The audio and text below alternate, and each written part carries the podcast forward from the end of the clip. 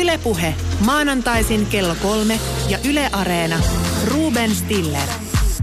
Ylepuhe. Niin, kuljetko sinä äh, yhtenäiskulttuurin raunioilla ja miksei myös Nokia-unelman raunioilla, eksyksissä sokeana, historia tajuttomana?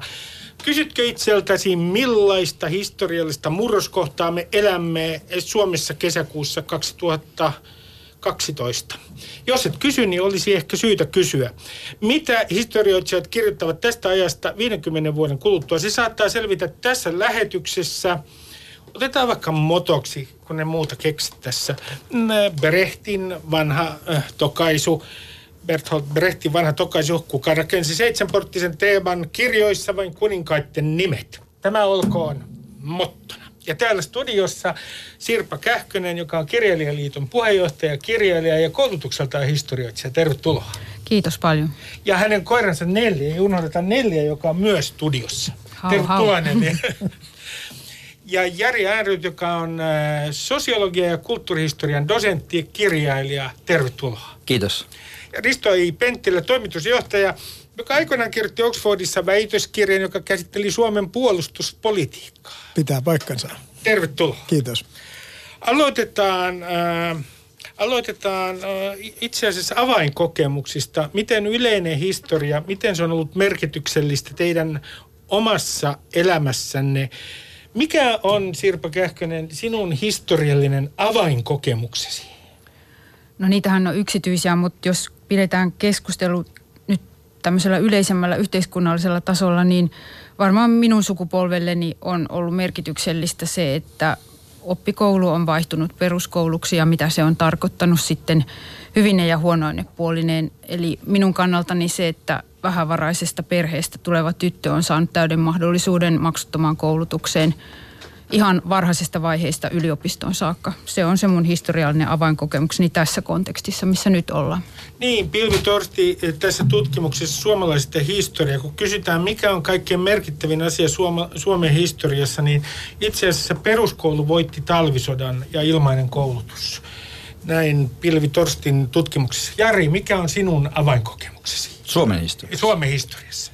Kyllä mä sanoisin no, Neuvostoliiton romahtaminen 90 ja se, sen jälkeiset niin kuin muutoksen tuulet, joihin olen pannut paljon toivoa. Se on, se on niin kuin merkittävä, merkittävä käännekohta. Ää, Ja me- mitä tarkoitat muutoksen tuulilla tässä? Vapautumista ö, konsensuksesta, vapautumista pelokkuudesta, yksilöllisyyden esiin nousemista, kaikenlaista niin kuin kehitystä eteenpäin, siis pois tästä niin kuin valvontakomission varjosta.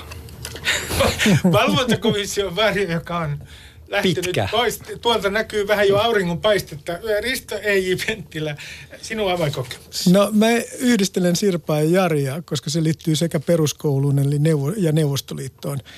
Ja se on, kun uh, joskus 70-luvulla koulussa kaikki marssitettiin katsomaan elokuvaa nimeltä Luottamus. Kyllä, minä minut myös. Kyllä. Tämä ollut- herätti minut pohtimaan Suomen ja itänaapurin suhteita ja sillä tiellä olen yhä. Eh, Kerrottakoon kuulijoille, jotka ovat nuorempia, että se oli elokuva, joka kertoi siitä, kuinka joulupukin näköinen Lenin antoi Suomelle itsenäisyyden.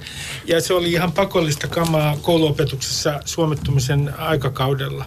Eh, Kysytään nyt vielä tällainen alkuun tähän tällainen ajatusleikki.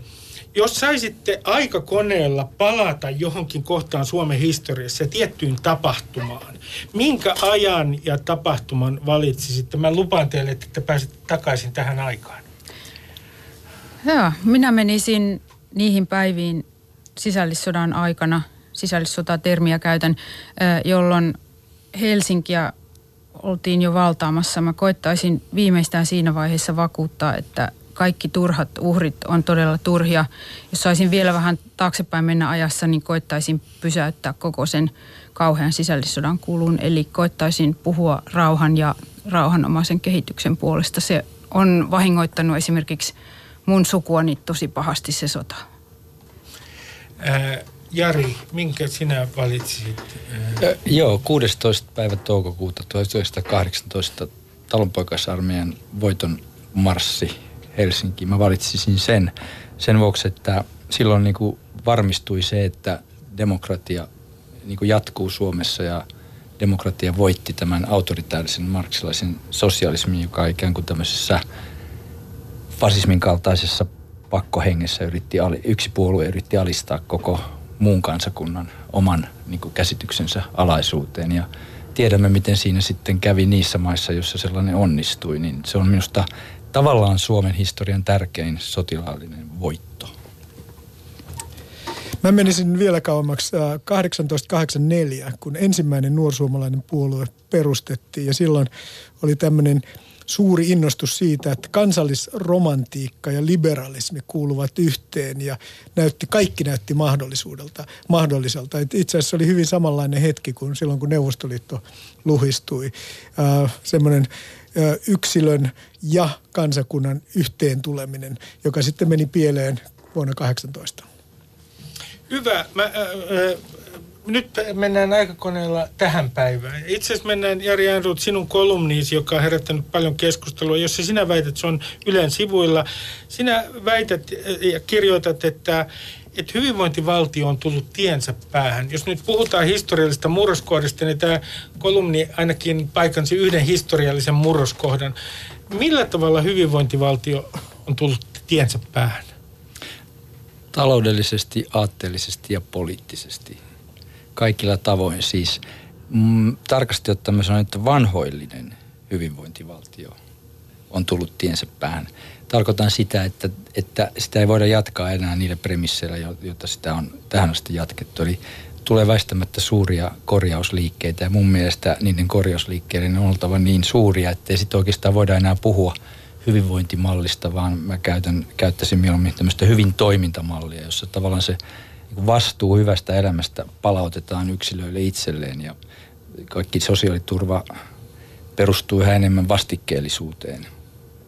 Ja, siinä mielessä tämmöinen niin kuin aktiivimalli, joka on paljon herättänyt Suomessa vastustusta, niin se on ikään kuin ensimmäinen askel ajatustavan muuttamiseen. Että, ää, tähän on syynsä, ennen kaikkea talous on se viimeinen, joka tekee sen, että julkisen talouden – kestävyysvaje on niin suuri ja sosiaalikulujen suhde bruttokansantuotteeseen on niin monta kertaa noussut kestämättömäksi, että se väistämättä pakottaa uudistamaan sitä mallia. Aivan samalla tavalla kuin muissa Pohjoismaissa on jo tapahtunut. Mä, mä kysyn sulta vielä, kun tavallaan tämä sun kirjoituksissa se on herättänyt keskustelua, mikä on aina hyvä asia jo aikaisemmin esittämällä va- äh, samanlaisia mielipiteitä, niin tämä on tavallaan syntiin lankemus tarina minun mielestäni.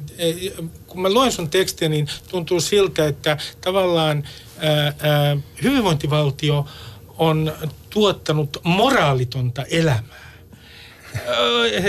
Toisin sanoen, yksilöt eivät enää ota vastuuta omasta elämästä. Onko tässä todella tällainen syntiinlankemus, että hyvinvointivaltio on ikään kuin tuhonnut jollain tavalla yksilön vastuu? No ky, kyllä siis siinä mielessä, että hyvinvointivaltiossa tavallaan se ideologia on se, että se valtio ottaa, sitten tulee tavallaan äitihahmo, joka ottaa hoitaakseen kaikki asiat. Ja toisille ihmisille siitä ei ole mitään haittaa. Sirpan kaltaiselle ihmiselle siitä ei ole haittaa, joka tekee joka tapauksessa asiat vastuuntuntoisesti. Mutta sitten on paljon ihmisiä, joille, joille tavallaan täytyy opastaa siihen vastuunottamiseen jopa läpi elämän. Ja, ja siinä niin kuin hyvinvointivaltio epäonnistuu. Ja tota, tähän on syvemmät syynsä, siis samassa mielessä epäonnistuu kaikki liberaalit yhteiskunnat, myös markkinaliberaali Yhdysvallat onnistuu, epäonnistuu samassa asiassa. Se on niin kuin onnellisuusyhteiskunta, jossa tavoitellaan onnellisuutta liberaali markkinamallin pohjalta – koska kummassakin on sama virheellinen vapauskäsite pohjalla. Eli vapaus käsitetään sellaisessa käsitteessä, joka on ihmisen syntyperäinen ominaisuus, mutta se ei ole sitä. 1700-luvun filosofiassa vielä ajateltiin, että se on ikään kuin luojan luoma ominaisuus, mutta mun teesi on, että meidän täytyisi päivittää liberaali ajattelu niin, että me ymmärretään vapaus arvopäämääräksi, joka saavutetaan vain itsekurin avulla. Eli, eli e, e, maailman sisäistä askeesia vähän. Kyllä, Oot, kyllä.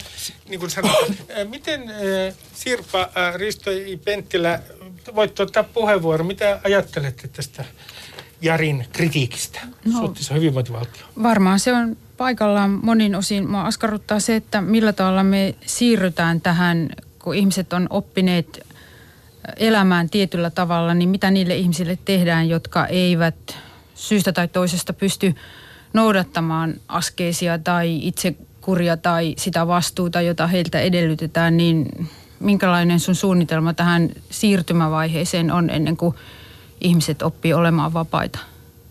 Mä en ole yhteiskuntapoliitikko, mutta äh, aikuissosiaalityön päivillä olen kyllä käynyt puhumassa ja heiltä kuulee sitä konkreettisia työmenetelmiä, niin tavallaan se on ihan mahdollista ihmisiä pikkuhiljaa siirtää nimenomaan työpajatoiminnan ja sellaisen toiminnan kautta niin vastuullisuuteen. Että tavallaan, jos me katsotaan lapsia, niin mikä on lapselle sen niin kuin arvostavampaa ja, ja ihanampaa, kun hän saa tehdä jotakin, jossa hän, josta hän saa ottaa vastuun.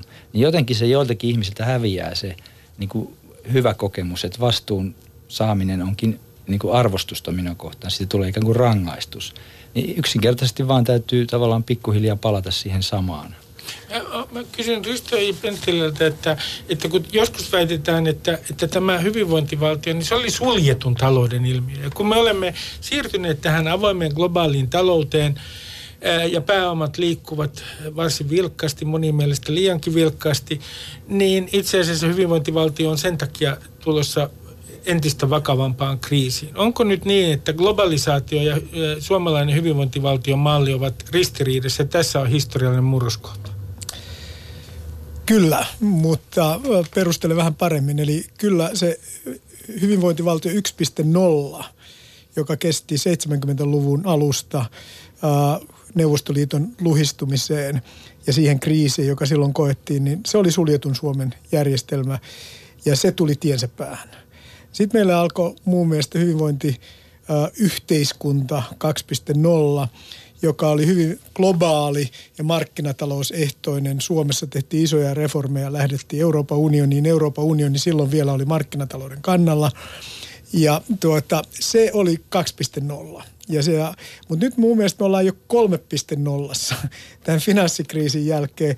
Eli, eli nyt, että mun mielestä, jos nämä ensimmäiset on ollut tämmöistä niin kuin pikkuhiljaa avautumista, niin tässä vähän mennään niin kuin suljeudut, sulkeudutaan uudestaan.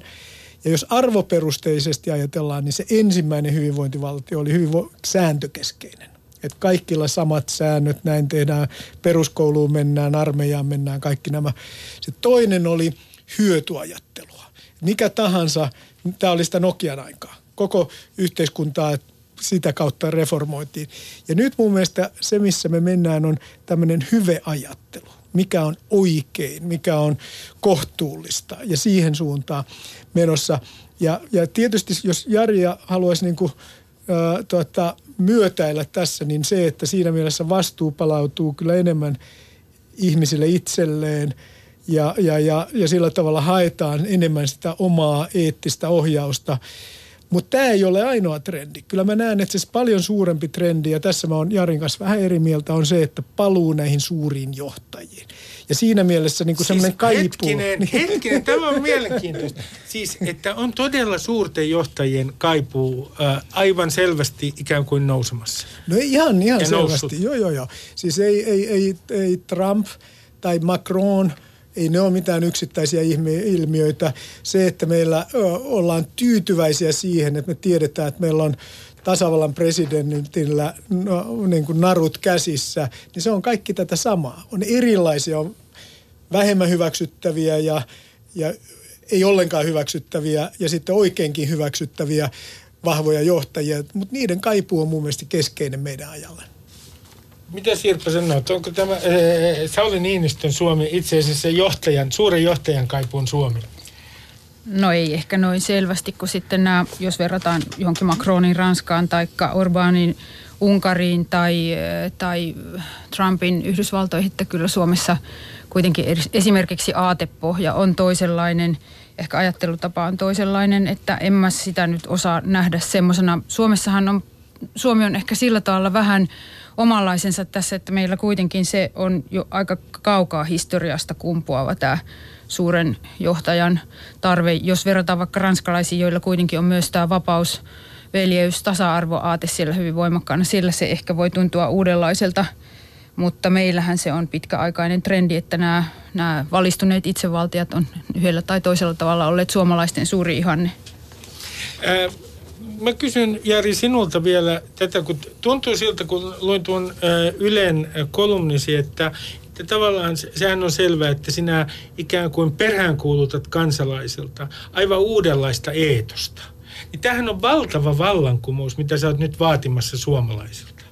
Tämähän on, he, he, voidaan sanoa henkinen vallankumous. Olet henkisen vallankumouksen tekijä.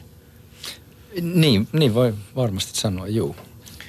Eh, no, eh, miten tämä toteutetaan? Siis jollain tavallahan tämmöinen eetoksen muuttaminen, että ihmiset siinä mielessä ottavat vastuu itsestään kuin vaadit. Mä otan yhden esimerkin, että kun sä sanot, että jokainen alkoholin suurkuluttaja, tupakoitsija, ylipainoinen, liikuntansa laiminlyövä, huonoa elämää elävä henkilö, eli esimerkiksi minä, tietää, että elintavoillaan hän sairastuttaa itseään ja sitten ottaa ylimääräistä niiltä, jotka elävät vastuullista hyvää elämää. Mun pitäisi olla, tämä on hirveän vastenmielistä, Jari, mun pitäisi olla vastuussa tää, omasta terveydestä.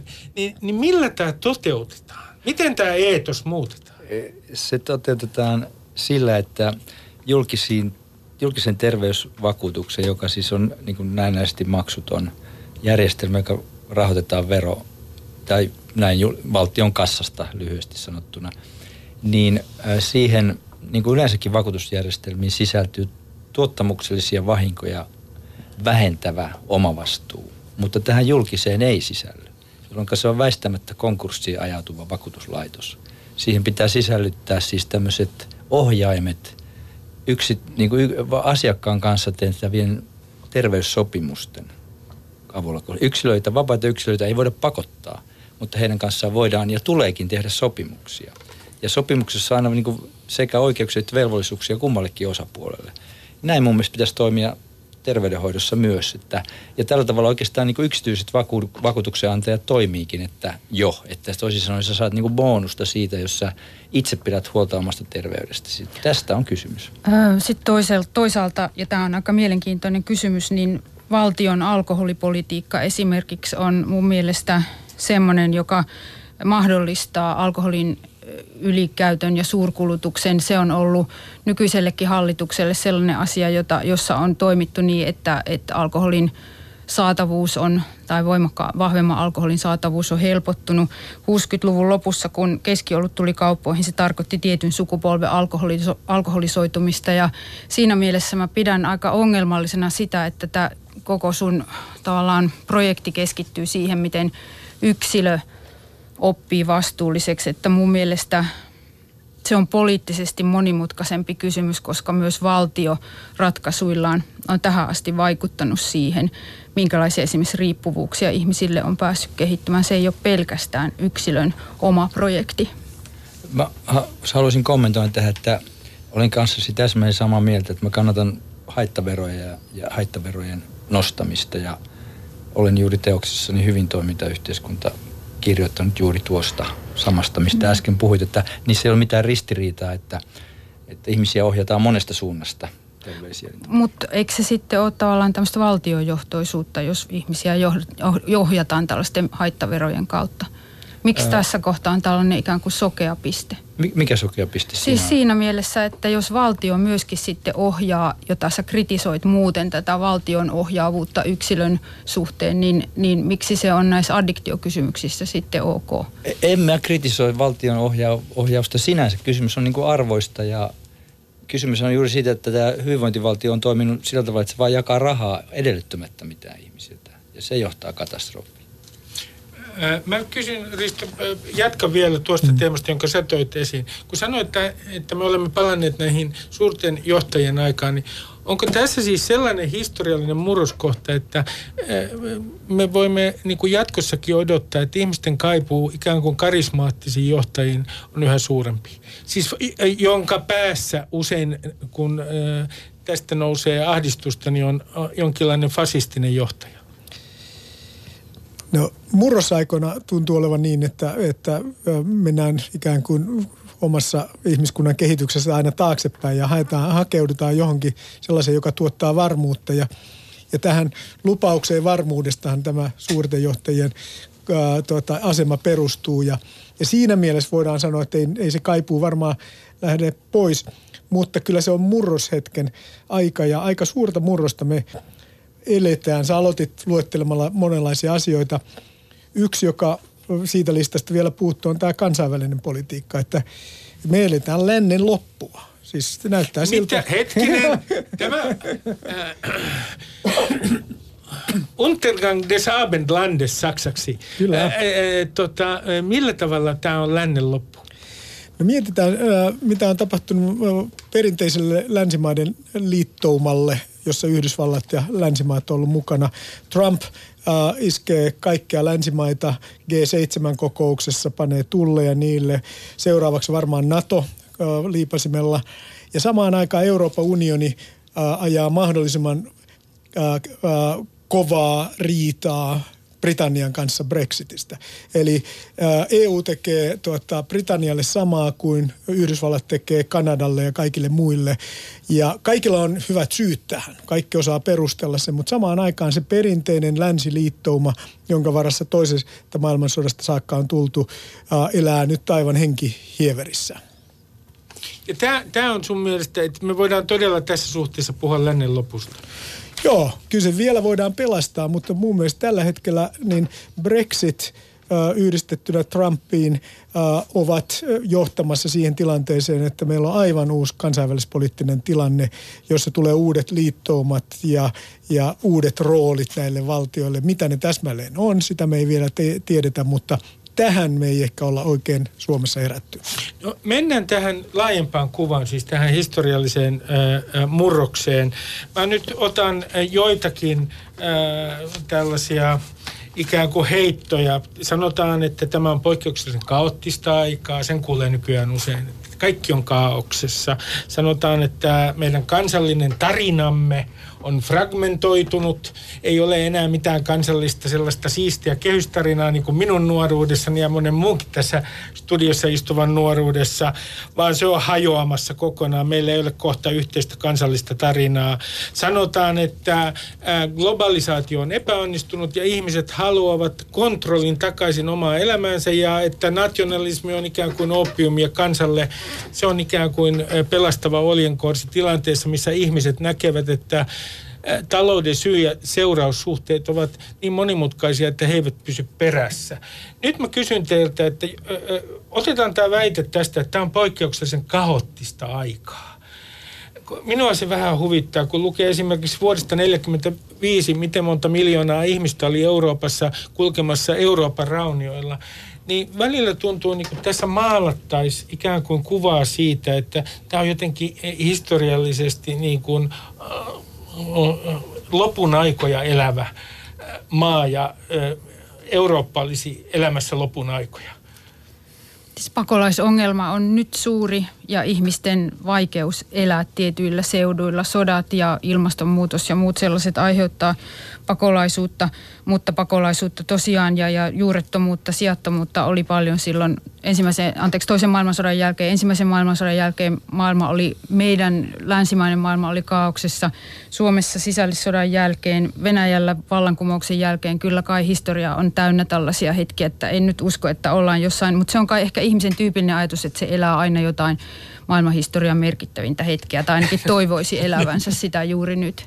Mutta muistaakseni viimeisen kirjan nimi on Tankkien kesä, ja silloin puhutaan Prahan miehityksestä jos ajattelet jotain vuotta 68 tai esimerkiksi 70-luvun vaihdetta ja sitä verrataan vuoteen 2018, niin, niin äh, oliko maailma jotenkin paremmin järjestyksessä esimerkiksi vuonna 68 kuin se on vuonna 2018? No ei ainakaan 68 nuorten mielestä ollut maailma ollenkaan järjestyksessä ja pantiin vähän lisää vielä bensaa liekkeihin tosi monessa asiassa ja olihan silloin esimerkiksi juuri tämä maailmaa voimakkaasti järkyttänyt yhtäältä tämä, tämä Tsekkoslovakian miehitys ja se tavallaan semmoisen utooppisen rauhanomaisen kehityksen murskaantuminen sinne tankkien telaketjujen alle toisaalta Vietnamin sota. Eli tässä oli ihan siis maailmanlaajuisesti tosi paljon ongelmia ja semmoista epävakautta. Pariisin kevät, Chicagon nuorisomellakat, koko se sellainen tavallaan aika väkivaltainen ja turbulentti vuosi 68.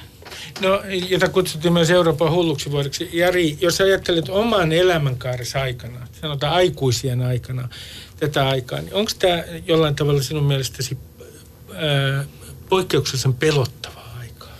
No ää, pessimististä aikaa siinä mielessä, että vaikka on niin vaurautta, hyvinvointia saatu koko ajan lisää, niin tulevaisuuteen suhtaudutaan sillä tavalla, että ei ole semmoista niin kuin suurta visiota, positiivista visiota, jota kohti mennään. Se on ehkä niin kuin länsimaita luonnehtiva tilanne ja siihen on ihan selkeät syynsä, että tavallaan se 1900-luku oli niin traumaattinen, että siinä oli kaksi maailmansotaa, sitten siinä oli kansanmurhat ihmisyyttä vastaan, holokaust ja, ja tällä tavalla, niin siinä kävi niin, että tavallaan niin kuin länsimaat menetti uskonsa siihen ihmisyyden kertomukseen, johon oli uskottu pitkään. Ja siitä ei ole niin kuin tavallaan toivuttu. Ja toisen maailmansodan jälkeen siinä oikeastaan ne reaktiot oli, ensin tuli eksistentialismi, joka tavallaan niin kuin kielsi sen, että olisi olemassa jotain yhteistä moraalikoodia, moraalilakia ihmisille. Ja sitten tuli postmodernismi, joka kielsi, että olisi olemassa yhteistä todellisuutta tai totuutta ihmisille. Ja tavallaan nämä, nämä, tässä on niin kuin edetään semmoista aikaa, että, että kysytään, voidaanko vielä luoda uudestaan sellainen visio, johon länsimaissa alettaisiin uskoa ja tämä kulttuuri muuttuisi uudestaan elinvoimaiseksi. Muuten, jos ei se muutu elinvoimaiseksi, niin se on ihan selvää, että kiinalainen sivilisaatio tulee ja valtaa länsimaisen sivilisaation. Niin, Risto, e, e, kysytään vaikka näin, että oletko sinä itse asiassa, onko sinusta tullut kulttuuripessimisti? Sinä olet aina, kun sinut tapaa hyvin optimistinen ihminen, onko sinusta tullut kulttuuripessimisti? Onko kehitysoptimismin aika Penttilän kohdalla ohi? Ei ole ohitse. Tätä, äh, kyllä mä olen ihan edelleen sitä mieltä, että valistuksen ideat voidaan, voidaan uudestaan elvyttää ja, ja mennä eteenpäin. Mutta tällä hetkellä mun mielestä nämä haasteet on aika isot. Ja, ja nyt mä puhun jo tästä kansainvälisestä poliittisesta jutusta. Se toinen eettinen haaste ja, ja, ja, ja myöskin murroshaaste, jossa ehkä voidaan sanoa, että oikeasti ollaan suuremmassa myllerryksessä kuin aikaisemmin on tämä ää, tekoälyn ää, ja, ja teknologian meneminen eteenpäin. Ja se, robotiikan nousu. Robotiikan nousu, kaikki tämä. Ää, et se on se, ehkä sitten kun puhuttiin aikaisemmin, että mistä sitten historiankirjoissa ää, kerrotaan, niin, niin ehkä juuri tästä. Että 50 tämä oli, vuoden kuluttua. Niin, tämä oli se hetki, milloin tämä lähti liikkeelle. 2016 äh, niin Googlen pelaajat voitti Goossa äh, tuota, mestarit ja, ja, ja yhtäkkiä nämä itseohjautuvat autot, että tämä niin kuin lähti todella lentoon. Äh, mä otan yhden tässä. Aa, mä, Jorma näyttikin tuolta jo, että pitää esitellä vieraat uudelleen. Sirpa Kähkönen, kirjailijoiden puheenjohtaja kirjailija. Jari Äänruut on äh, kulttuurihistoria ja sosiologian dosentti ja Risto Eiji Penttilän toimitusjohtaja. He keskustelevat siis historiallista murroksesta tänään, missä tekin elätte ja minä ja me kaikki, jotka istumme täällä studiossa. Otetaan tähän vielä yksi tämmöinen tämän ajan hokema. Kun koko ajan puhutaan tästä ää, faktojen jälkeisestä maailmasta, niin se on minusta välillä jopa ärsyttävä hokema. Mutta onko nyt niin, että tämmöinen postmodin unelma siitä, että ää, oikeastaan ei ole yhteisiä faktoja, vaan paras tarina voittaa, niin se on itse asiassa voittanut meidän sivilisaatiossamme. Et, et kerta kaikkiaan postmodernin unelma on ää, toteutunut. Ei se musta ole voittanut. Mä ilmoittaudun myös valistuksen mieheksi. Mä uskon, että edelleen tämä niin kuin velvollisuusetiikan ja, ja liberaalin ajattelun yhdistelmä on, on niin kuin vahvin länsimaissa. Kysymys on vain siitä, että siltä pohjalta pitäisi pystyä hahmottamaan sellainen niin kuin kuva ihmisille yleensä, että se ikään kuin loisi semmoista tulevaisuuden uskoa ja toivoa ja, ja tavallaan kysymys on siitä, että voiko niin kuin riittävän pitkälle kehittynyt liberaali yhteiskunta tulla toimeen ilman yhteisiä arvoja. Siis perusidea arvoliberalismissa on, että ei ole yhteisiä arvoja. Mutta mä väittäisin, että se, se, se ei oikein tule toimeen ilman yhteisiä arvoja. Että täytyy olla jotain yhteisiä arvopäämääriä. Ja mun teesi on tavallaan se, että tästä on kysymys, että niiden hahmottamiseen tarve on edelleen olemassa. No mä kysyn näin, että kun sä peräänkuulutat tämmöistä yhteistä visiota, mistä se yhteinen visio kehitysoptimistinen visio oikein tulee? Tuleeko se uskonnon kautta? Siis onko, eletäänkö me semmoista historiallista murroskohtaa, jossa ihmisten mielissä on jonkinlainen merkityskato, ja, ja sitten niin kuin toivotaan, että joku visio pelastaisi, se olisi viime kädessä uskonnollinen. Joo, ei, mä en usko, että se voi olla uskonnollinen. Nimenomaan uskonnot oli pitkään sitä. Suomessakin vielä ehkä 5, jopa 60-luvulla se oli niin, että tavallaan se arvoydin oli uskonnollisesti latautunut, mutta se tyhjeni. Ja se on, se on mennyt. Ja siihen ei ole paluuta.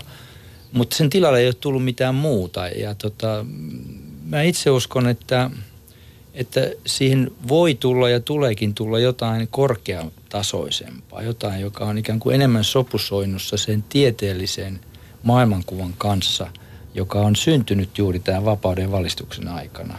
Ja mun niin kuin oma, oma veikkaukseni, että tavallaan vapauden ymmärtäminen arvopäämääräksi, jota kaikki ihmiset tavoittelevat. Että ihmisten suurin arvo on lopulta vapaus, autonomia. Niin sen ymmärtäminen tällä, tällä tavalla, niin se, se voi olla se, joka, josta tulee sellainen koko vaara.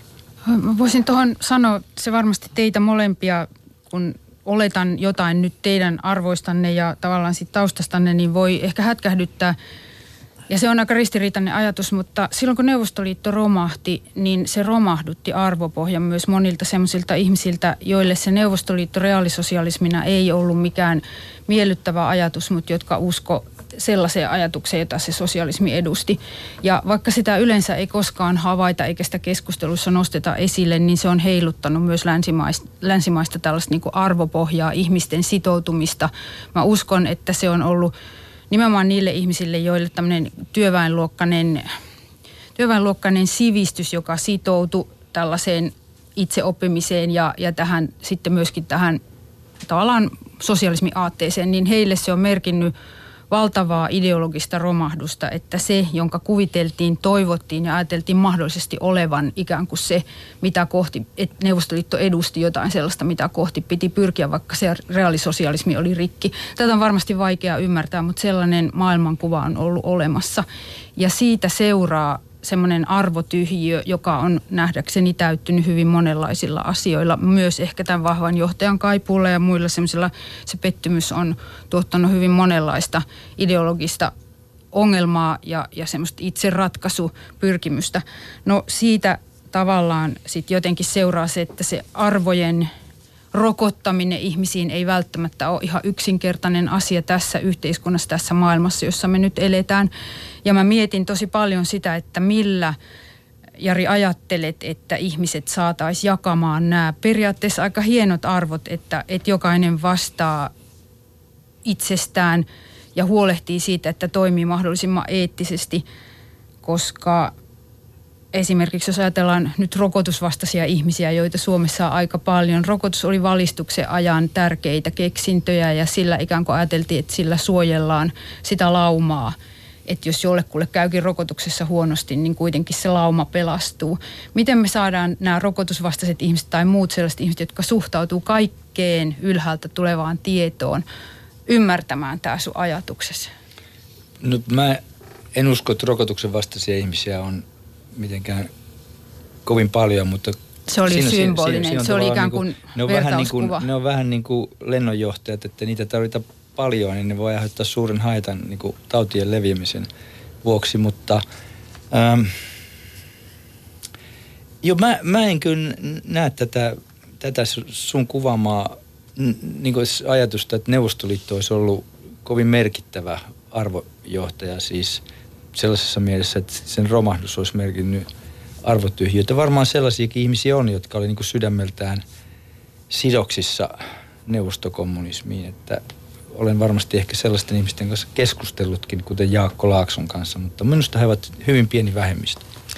Mä olisin vähän Sirpan kanssa kyllä samaa mieltä, että kun mä mietin – tätä ä, ideaalikuvaa, ei sitä reaalisosialismia, mutta sitä ideaalikuvaa, mitä kohti ikään kuin pyritään, niin kyllähän nyt aika pitkälle Ruotsissakin hyvinvointivaltiota perusteltiin sillä, että se ottaa hyvät elementit sieltä Neuvostoliitosta ja hyvät elementit markkinataloudesta ja kapitalismista.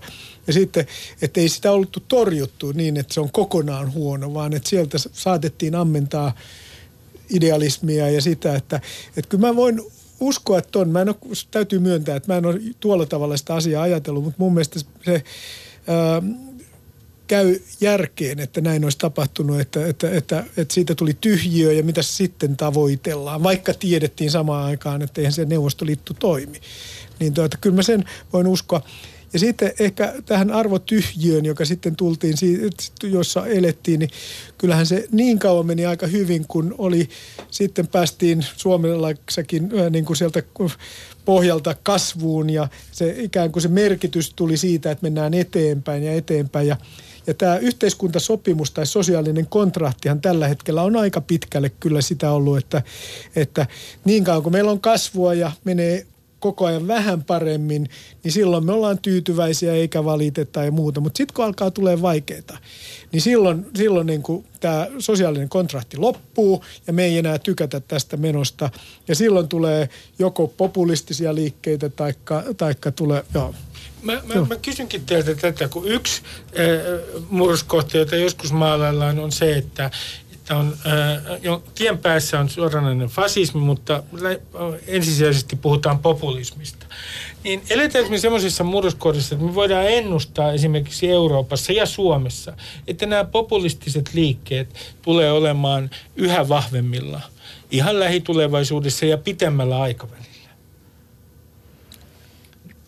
Joo, uskon, että näitä tulee, koska tota, populistiset liikkeet aina kaivaa arvonsa niin kuin kansan takapihoita ja myy ne takaisin kansalle. Se on niin kuin periaatteessa voittoisin ja helpoin tapa demokratiassa. Se on niin kuin helpoin tapa myydä arvoja, on ottaa ne valmiina sieltä kansan takapihoilta. Ei, ei, tarvitse, ei aseteta mitään vaatimuksia tavallaan. Se, se, se on tavallaan voittavasta asiaa. Timo Soini on vetänyt tämän ohjelman todella hienosti siitä hatunnosto, mutta se ei tavallaan kehitä mihinkään yhteiskuntaa. Yhteiskunta kehittyy juuri sillä tavalla, että, että tämmöiset niin organisoidut poliittiset liikkeet tuovat jotain uusia arvoja. Niillä on niin uusia ideoita ja uusia arvoja ja niin kehittää tavallaan tätä jo olevassa olevaa kulttuuria. Ja semmoisia liikkeitä me kaivataan, mutta populistisia liikkeitä tulee, mutta että en mä usko, että me kaadutaan niihin populistisiin liikkeisiin. Mitä Risto sanoo populististen liikkeiden tulevaisuudesta? Meneekö entistä paremmin? populisteilla. Tota, tällä hetkellä menee, mutta mä näkee, näin samalla lailla populistit nyt, kun oli ää, tota, kommunistit kylmän sodan aikana ää, tota, ja nimenomaan eurokommunistit. Et oli, oli aika selkeä syy kannattaa kommunisteja ja se oli se, että ei tykännyt markkinataloudesta ja kapitalismista ja, ja, ja muuta. Ja nyt on aika selkeä syy kannattaa populisteja, jos ei tykkää globalisaatiosta eikä Euroopan unionista ja muusta. Et ei se häviä, mutta se on vähän niin kuin tämä Itävallan tie, että vähän aikaa ne menee ja sitten ne hajaantuu niin kuin nyt Suomessakin on ja sitten taas tulee uusi johtaja. Et mä luulen, että ne on pitkään kanssamme. Se, tuleeko niistä vielä vahvempia kuin nyt, niin riippuu kyllä ihan sitten meistä muista. Eli jos me valitaan tämä Ruotsin tie, eli keske, ei, ei keskustella ollenkaan niiden kanssa eristetään ne, ne, eikä hyväksytä, että nekin on ihmisiä, niin silloin kyllä käy huonosti meille sekä Suomessa että Euroopassa että laajemminkin. Että... Ja ennustat tätä myös Ruotsille? No nythän se, se kyllä muuttuu nyt, kun on 21-22 prosenttia Ruotsin demokraateilla kannatus kallupeissa, niin siellä täytyy jollain tavalla muuttaa sitä asennoitumista niihin. Joo, se on selvästi Ruotsissa ollut hyvin vaikea kysymys tuo, että, että just niin kuin sanoit Risto, tämä ne ja me, eli että keistä, ke, ketkä kelpaavat siihen yhteiseen pöytään ja ketkä voivat olla siellä Finrummetissa, mutta sehän on myös niin kuin, silloin kun keskusteltiin paljon siitä, että voivatko kirjailijat osallistua Göteborgin kirjamessuille, koska siellä oli tämä yksi pieni standi näillä äärioikeistolaisilla lehdellä. Ja se oli ihan hienoa ja hyvää keskustelua suurelta osin, niin silloin myöskin nostettiin, ruotsalaiset itsekin nostivat sen keskustelun myös, että nämä fasismin kansallissosialismin ideat ei ole syntyneet missään kadulla yksin, vaan ne ovat olleet myös osa eurooppalaista intellektuaalista perintöä syntyneet myös saleissa ja salongeissa, että kyllä näistä asioista pitää pystyä ihmisten kanssa keskustelemaan. Ja kyllähän jos kansalla on kannatusta populistisille liikkeelle, niin silloin sitä täytyy tutkia, että mistä on kysymys ja, ja keitä, keitä he ikään kuin kannattavat ja millä tavalla tämä, nämä, mistä nämä, näiden liikkeiden nousu kertoo. Niin, ei pidä olla niin sanotusti liian poliittisesti korrekti. Mä otan, mennään yhteen murroskohtaan, nimittäin tähän meidän kansalliseen tarinaamme.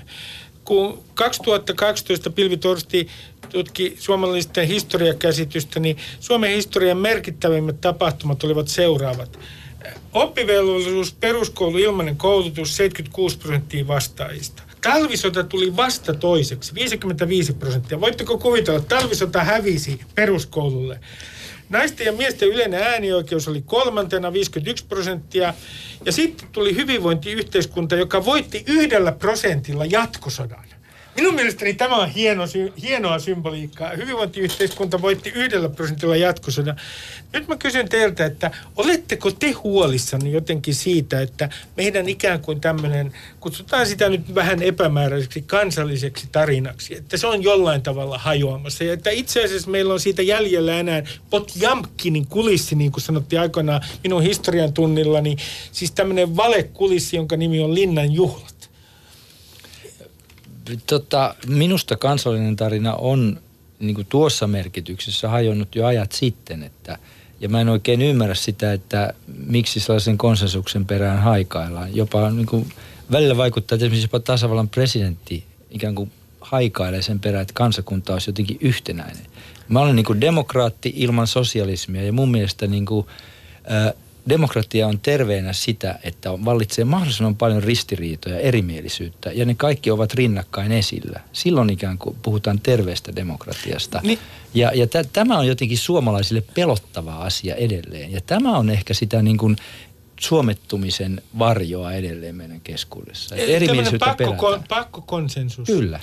Joo, tuossa olen ehkä osittain kanssanne samaa mieltä, hyvä herra, mutta sitten myöskin pohdiskelen, tuota, pohdiskelen tätä asiaa siltä kannalta, että mä oon kokenut esimerkiksi tämän vuoden alussa hyvin merkittävänä sen, että meidän valtiojohto on tasavallan presidenttiä myöten pyrkinyt puhumaan tästä meidän sata vuotta sitten tapahtuneesta kauheasta kansallisesta tragediasta sillä tavalla, jotta kaikki voisivat ikään kuin kokea, että siinä ei enää – revitä auki sitä tilannetta, joka silloin oli vallalla. Eli että pystytään keskustelemaan joistakin asioista sovinnollisesti. Ja mä koen sen niin, että se ei poista sitä, ettei, ettei Jari Äänrutilla olisi oikeutta puhua vapaussodasta ja juhlia sitä, että valkoiset voittivat. Tai että minulla ei olisi oikeutta surra syvästi sitä, millainen kriisi ja kauhistus se sisällissota oli. Mutta että tavallaan on joitakin asioita, joista on hyvä ja hienoa puhua ikään kuin yhteisin ikään kuin yhteistä kokemusta painottaen. Siinä mielessä mä oon kokenut, että sillä konsensuksen hakemisella on edelleen jonkinlainen merkitys meidän tämmöisessä isommassa keskustelussa. Siitä huolimatta eh, terveessä yhteiskunnassa saa olla eri mieltä. Siitähän tämä ohjelmakin on ihan hyvä osoitus käsittääkseni. Teillä valitsee so, sovinto, mutta ei täydellinen konsensus. Mitä sinä sanot Risto tästä pakkokonsensuksesta? Olemmeko murroskohdassa, jossa suomalainen pakkokonsensus on murenemassa? No kyllä mun mielestä on murennut tämä pakkokonsensus jo aika lailla, ei kokonaan, mutta että se oli sitä suljetun Suomen hyvinvointivaltiota, pakkokonsensusta ja se oli tosiaan ihan pakkoa. että silloin tehtiin kolmikannassa sopimukset ja työmarkkinajärjestöt ja, ja oli vallalla hallitus. ja kaikkea muuta. Mutta että ollaanhan me siitä tultu aimoaskeleita eteenpäin että, ja mun mielestä siihen suuntaan, että tämmöinen dissensus on, on sallittua ja, jo, jo, ja ehkä mennyt vähän niin kuin ainakin sosiaalisessa mediassa jo liiankin pitkälle. Mutta kyllä ei se kokonaan ole poissa tämä tämmöinen haikailu sen perään, että meidän pitäisi olla talvisodan hengessä myöskin silloin, kun ei ole talvisotaa. E, niin, niin että tämä ehkä, että, mutta sinällähän oli hauska, että että hyviä kakkosia me oltiin jatkosodassa ja, tota, ja niin oltiin näköjään tuossa Kallopissakin. Että. Mutta kaipailet, onko sulla koskaan Risto nostalgian hetkiä, tota, kun istut järven rannalla laiturilla ja on myöhäinen heinäkuu, jolloin suomalaiset jo odottelevat seuraavaa talvea, niin onko koskaan tähän yhtenäiskulttuurin Suomeen, 50-luvun, 60-luvun Suomeen, jolloin se muistaakseni alkoi hajota tämä yhtenäiskulttuuri ja yhteiseen kansalliseen tarinaan sellaista nostalgista kaipuuta? On, on. Ja sen takia mä valitsin tuon 1884, koska silloin liberaalit ja, ja kansallisromanttiset leinot ja, ja, ja muut kirjailijat tulivat yhteen jossa oli yhä edelleen tämmöinen innostava idea yhteisestä Suomesta, mutta painotettiin sitä yksilön merkitystä ylitse sen valtion. Mun on hirveän vaikea käsittää, mistä puhutaan, kun puhutaan yhtenäiskulttuurin Suomesta ja siitä, että olisi ollut joku konsensus siitä, mitä talvisota oli tai mitä jatkosota oli. Mä olen itse voimakkaammin kasvanut sen erittäin katkeroituneen punaisen tradition pal- parissa, mutta myös sitten toinen puoli suvusta on ollut valkoista näkökantaa ja evakoita Karjalasta ja kaikilla on ollut sellainen näkökulma yhteiskuntaa, joka on ollut hyvinkin sillä tavalla, että me ollaan joku hyvin pieni porukka tässä yhtenäisen suuren meressä ja mä luulen, että niitä sellaisia tarinoita on Suomessa aika paljon loppujen lopuksi, että se on ollut median luomaa, tiettyjen kirjailijoiden luomaa, tietyn yhteiskuntapolitiikan... luomaa. Ei sitä Väinöä tarvitse kaikesta syyttää. Minun mielestä on paljon enemmänkin syytettäviä tässä kuin Väinö kirjallisuuden puolella. Hän on luonut oman kuvansa sisällissodasta ja oman kuvansa jatkosodasta, mutta, mutta ylipäätään sellainen, mä, mä voisin sanoa, että Mailla Talvi on ihan yhdellä lailla kirjailijana – vastuussa siitä, millainen Suomi meille on luotu. Että se on ollut semmoinen tietynlainen fantasia, jota on haluttu vaalia, että kaikki on ajatellut talvisodasta samalla tavalla, kaikki on ajatellut jatkosodasta samalla tavalla, kaikki on ajatellut tästä vuoden 18 tapahtumista samalla tavalla. Eihän se niin ole ollut. Meillä on ollut vähän taipumusta siihen, että, että nähdään yhdellä tavalla ja se on sitten siinä. Joo, yksi kommentti tähän niin kulttuuriyhtenäisyyteen ja hajoamiseen, että – ei varmaan yhtenäiskulttuuria ole siis tämmöisessä mielessä, ehdottomassa mielessä vallinnut, aina ollut osa kulttuuria, mutta sen sijaan on ollut semmoinen yhtenäisyyteen pakottavan koodi. Se on ollut olemassa. Se, se vahva, niin kuin tavallaan kulttuurin ydintä on tämmöinen niin kuin kielellinen sääntely esimerkiksi. Ja vielä 80-luvulla suomalaiset ei uskaltanut puhua murretta, kun ne tuli pääkaupunkiin. Et se, se silloin tavallaan vallitsi vielä siis tässä mielessä tällainen normatiivisesti säännelty oikea suomalainen kulttuuri, jota kaikki opetettiin ikään kuin näin, näin pitäisi puhua, jos on suomalainen. Ja, ja tämä on niin kuin hajonnut kokonaan. Ja sen tila, että tämmöisen niin kuin normatiivisesti säännellyn standardoidin kulttuurin tilalle on tullut pikemminkin se, että hyväksytään se kaikki kulttuurinen kirjo.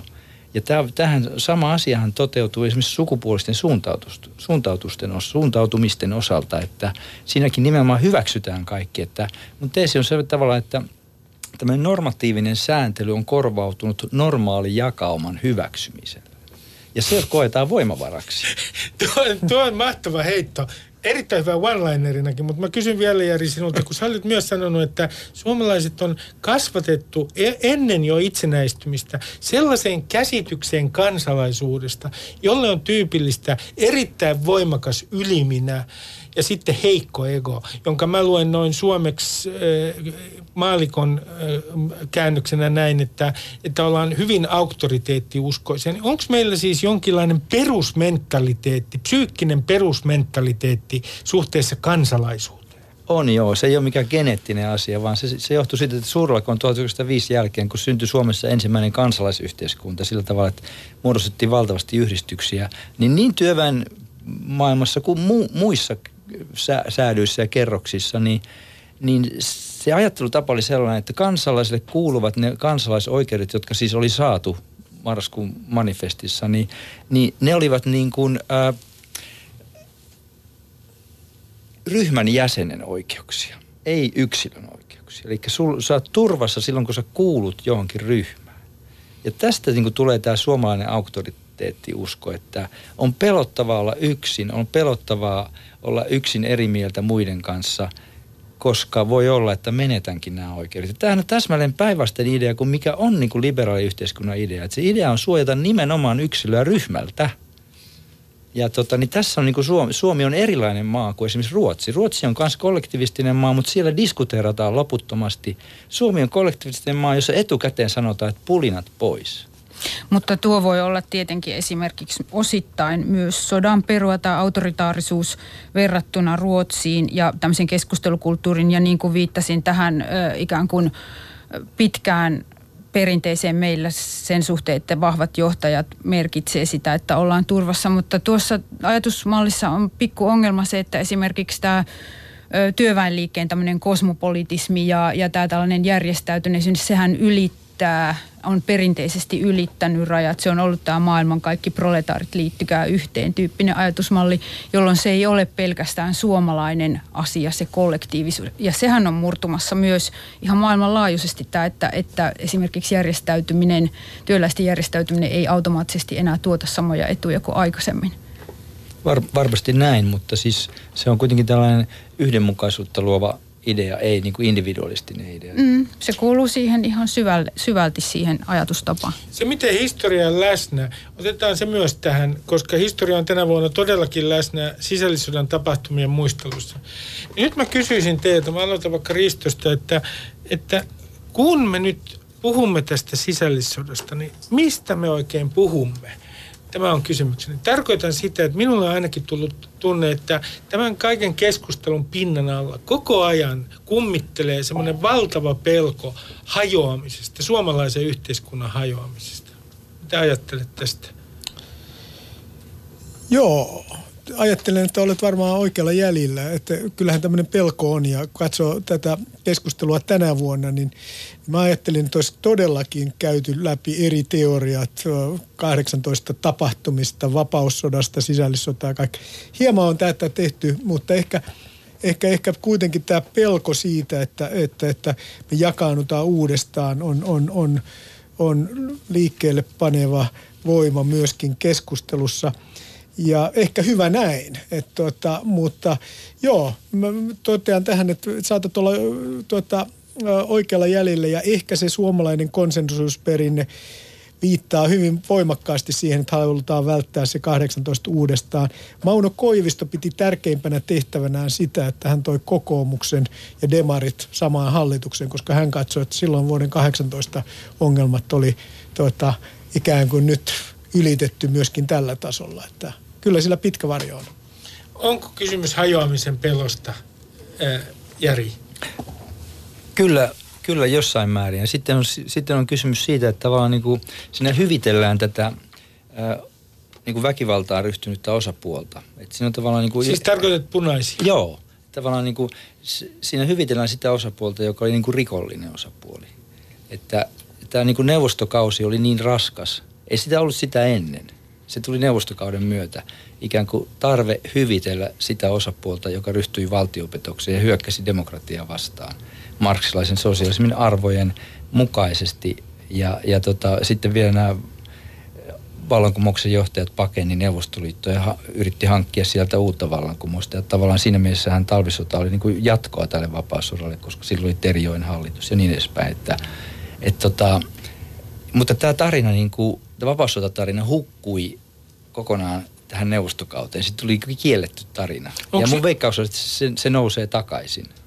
Mutta tässä, anteeksi, oliko Sirpa, vai, tohon jos mä Järjelle ihan nopeasti kommentoin sitä, että toi Lasse Lehtisen ja Risto Volasen 18, miten vallankumous tuli Suomeen, niin siinähän tämä käydään hyvin voimakkaasti selkeästi Joo, se on läpi. Ja, ja, ja käydään nämä erilaiset tulkinnat ja ainahan historiassa menee niin, että ensin tulee yksi tulkinta, sitten tulee ihan vastakkainen tulkinta ja sitten pikkuhiljaa päästään tämmöiseen yhteiseen tulkintaan. Ehkä me ollaan nyt menossa kohti yhteistä tulkintaa. Ei, ei olla. On, onko, onko sovinto tehty, koska sinä Sirpa sanoit yhdessä haastattelussa, kansanuutisten haastattelussa, että sisällissota elää meissä. No kyllähän se tässä keskustelussakin on näkynyt ja mä toivoisin, että me emme käyttäisi historian tapahtumista sillä tavalla sellaisia termejä kuin Jari tuossa käytti, mutta hänellä on siihen täysi vapaus, hänellä on sananvapaus, mutta miksi, miksi et, mä koitan nopeasti sanoa, meidän aikakin kohta loppuu.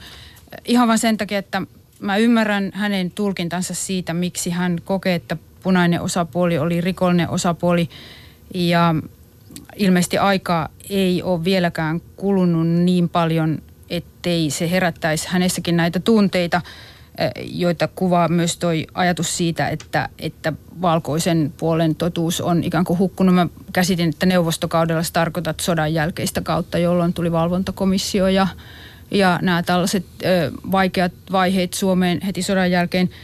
Kuitenkin se punaisen puolen totuuskin on hiukan monimutkaisempi kuin se, että kaikki olisi ollut samantasoisia rikollisia ja että että se herättää minussa aika voimakkaita tunteita toi sun tulkinta siitä sodasta ja sen vuoksi mä luulen, että me ei olla vielä ihan siinä pisteessä, missä mä soisin, että me oltais.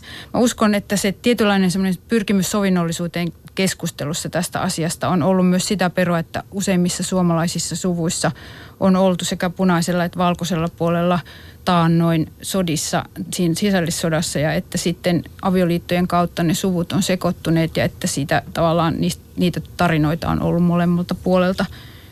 Mutta että Joo, näin on muuten minullakin, että on, on tausta, mutta mun, mun niin suhtautuminen on historioitsijan suhtautuminen. Ja sen takia mä sanoin, että ei olla menossa yhtenäiseen tulkintaan, koska historia on aina moniäänistä. Sitä mä tarkoitin. Ja kun historian tutkimus etenee, niin se tarkoittaa sitä, että tulkintoja on enemmän eikä vähemmän. Mutta, niin, mutta, mutta kaikki tulkinnat voi olla ikään kuin sen, tulkinnoissa voi olla sellaisia sävyjä, jotka ikään kuin loukkaa toisia ja taas tuntuu toisista oikeudenmukaisilta, että ne tulkinnat ei myöskään ikään kuin sunkaan tulkintasi ei ole se lopullinen eikä oikea tulkinta tästä Ei, ei, ei tietenkään, ei, ei historiassa voi olla sellaista. Mm. Mä, mä, äh, täällä on siis vieraana Risto I. Penttilä, toimitusjohtaja, dosentti Jari Äänruut ja kirjailijaliiton puheenjohtaja Sirpa Kähkönen. Mä kysyn tähän loppuun, jos voitte kiteyttää lyhyesti. Myönnän, että kysymys on vaikea, mutta mutta näettekö te mitään sellaista vaaraa, että me oltaisiin sellaisessa murroskohdassa, joka voisi jollain tavalla johtaa johonkin äh, edes niin kuin sisällissotaa muistuttavaan tilanteeseen tai sellaiseen hajoamisprosessiin suomalaisessa yhteiskunnassa? Mä en näe. En minäkään. No en to- todellakaan toivokkaan sellaista, enkä pysty sitä tällä hetkellä myöskään näkemään mitään sen suuntaistakaan. Tuota, kun Suomi täytti sata vuotta, niin niin iskulauseena olisi äh, yhdessä tilsammans. Sehän muistuttaa jotain 70-luvun tanskalaista seksiopasta, yhdessä tilsammans. en tiedä kuka keksi tämän. Mutta nyt kun Suomi täyttää ensi vuonna 102 vuotta, niin niin mikä olisi sellainen iskulause, jonka, jonka te haluaisitte 102-vuotiaalle Suomelle? Mä en ole oikein iskulause ihmisiä, että multa ei koskaan synny semmoisia. Mä annan vuoron Jarille. Siis 102-vuotiaalle? 102-vuotiaalle. No, hy- hyvää, hyvää seuraavaa sata vuotta. Toi oli paljon parempi kuin yhdessä samassa. Huomattavasti parempi. Mitä Risto sanoo? Mun iskulause on pohjoismainen Suomi. Se tulee olemaan seuraava iso idea. Tuon muuten allekirjoitan täysin. Pohjoismainen suuntaus ja mahdollisimman voimakkaana Suomen, Suomen ikään kuin seuraava haaste ja mahdollisuus. Ihan lyhyesti Risto vielä, mikä on pohjoismainen Suomi? Mitä se sisältää? Se sisältää sen, että me tehdään yhteistyötä kaikkien Pohjoismaiden kanssa ja jopa poliittisesti uskalletaan muodostaa blokki, joka pyrkii vaikuttamaan myönteisesti globaalisti Euroopassa. Erittäin ja suuntamme hyvä. on siis Kyllä. Skandinaviaan. Pohjoismaihin. Pohjoismaihin. Minä kiitän teitä keskustelusta ja hyvät äh, kuulijat, miettikää tänään, mikä teidän mielestänne on teidän, äh, teidän avainkokemuksenne historiasta. Mihin sukupolveen kuulutte? Oikein hyvää jatkoa ja hyvää kesää kaikille.